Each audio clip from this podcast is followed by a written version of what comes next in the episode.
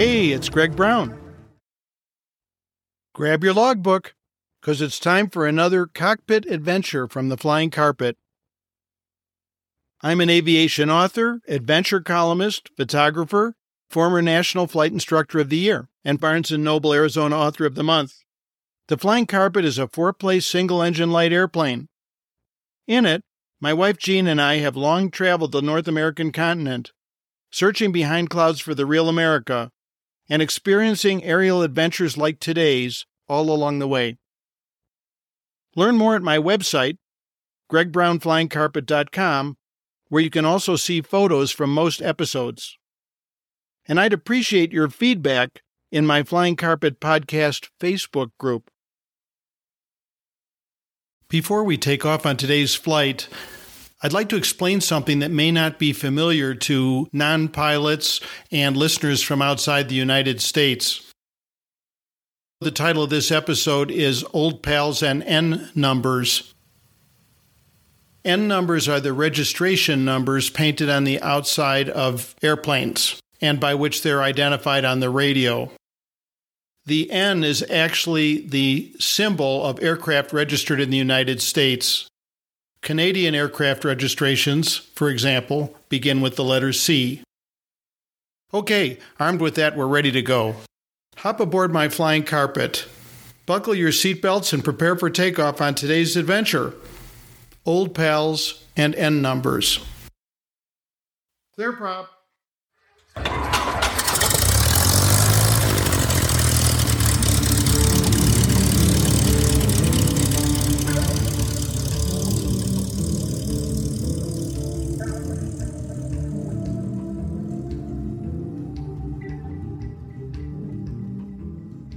Cessna 502, this is Los Angeles Center.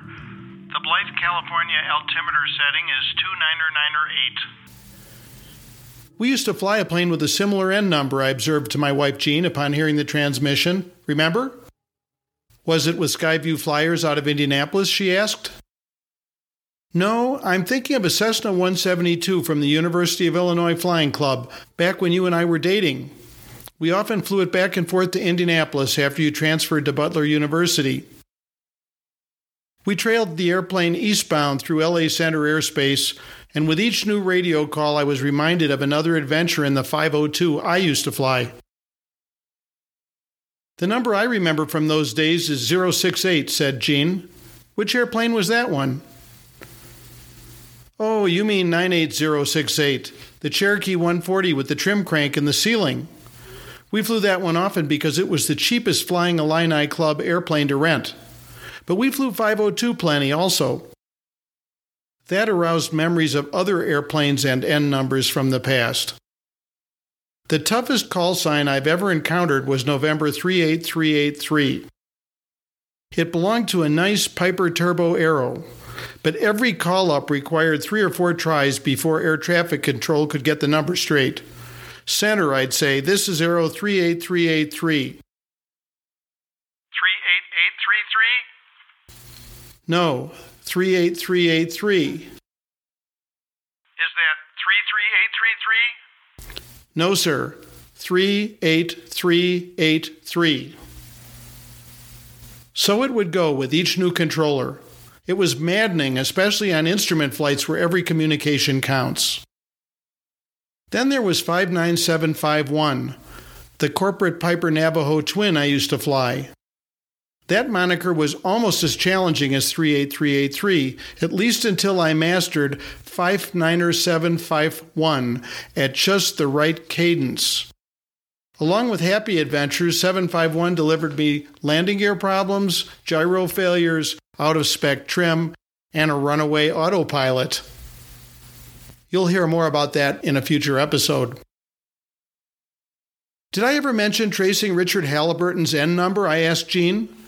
You know, for the original flying carpet, he and Moye Stephens flew to Timbuktu in 1931?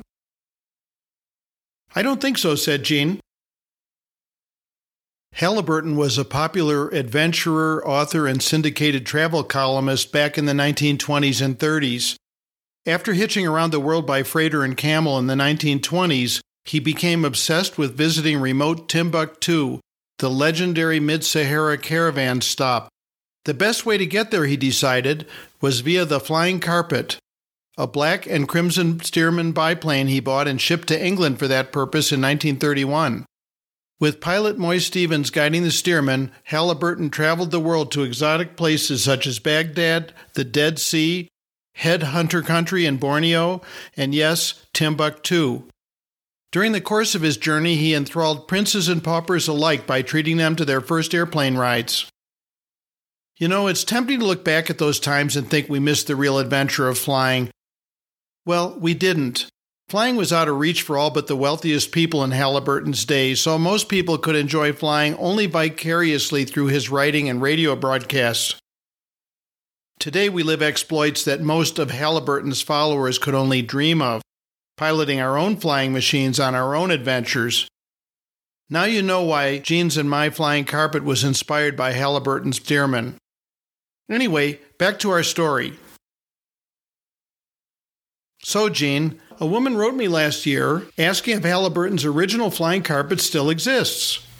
I found the N number in an old magazine article. It was an NX number, actually, and I looked it up in the FAA database minus the X, which of course is no longer used. To my astonishment, that number was registered to a Stearman just across Phoenix. Was it the original flying carpet? asked Jean. No, I knew right away it wasn't because the listed Stearman was a 1940 model, built nine years after Halliburton's travels. But I figured the owner must know something, so I wrote him. Turned out he was a Halliburton fan too, so upon buying a surplus military Stearman in 1960, he'd registered it under the Adventurer's original N number. He sent me an article detailing the demise of the original flying carpet. Apparently, it was destroyed in a crash following Halliburton's return after someone rigged the controls backwards. Anyway, the woman who raised the question proved to be Halliburton's grandniece. She actually remembered meeting the guy when she was a little girl. Only you, Greg, could get excited about a 75 year old N number, even if it was from the original flying carpet, said Jean. Before I could conjure up a snappy comeback, our radio crackled to life. Cessna 502, contact Albuquerque Center on 125.25. Just for the heck of it, I said to Jean, switching frequencies on our secondary radio to monitor the other aircraft's sign on. For a time, all was silent. Then,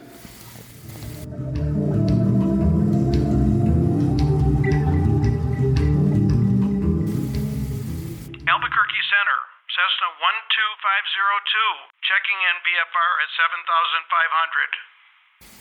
That's it, I said to Jean. 12502. Do you realize how long it's been since we last flew that airplane? Like fond memories of long ago lovers, beloved airplanes resurface occasionally from quiet corners of a pilot's mind. We hear the last three digits of some familiar N number and are flooded with reminiscences. But rarely do the abbreviated call signs used in routine communications fully match the numbers of actual steeds we once flew, especially when 1,500 miles and 30 years have passed under the wings.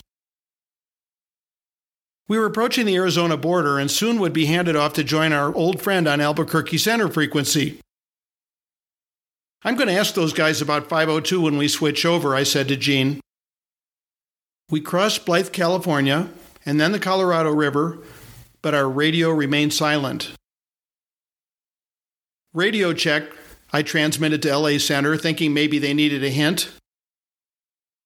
Loud and clear. Came the reply, but still no frequency change. Subconsciously, I drummed my fingers on the glare shield. What's with you? asked Jean, annoyed. Those guys are further ahead than I thought. I hope they don't go off frequency, I said, retrieving my IFR chart.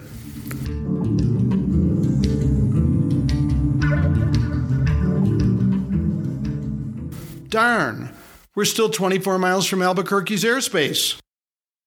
I requested a temporary frequency change from LA Center, then radioed Albuquerque. If Cessna 12502 is still on frequency, I pleaded, please ask them to radio me on air to air frequency.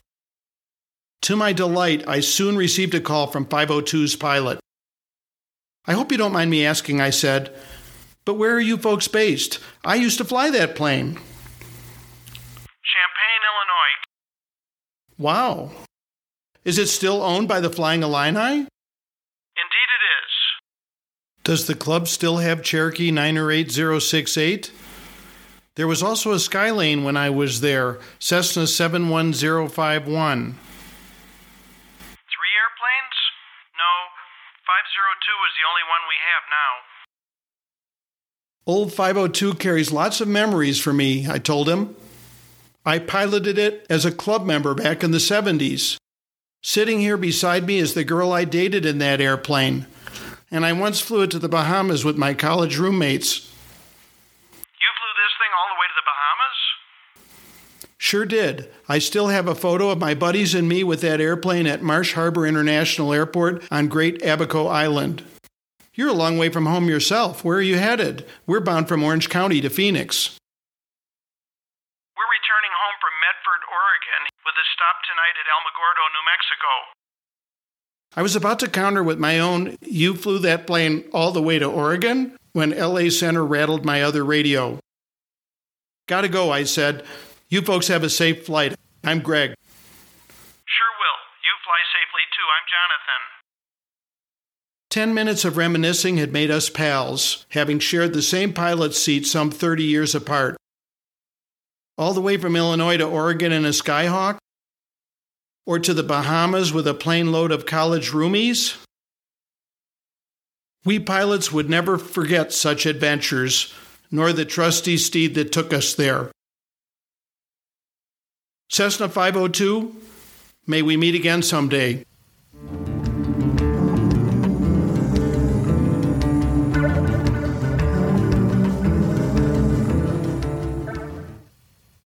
Thanks for riding along on today's Flying Carpet adventure.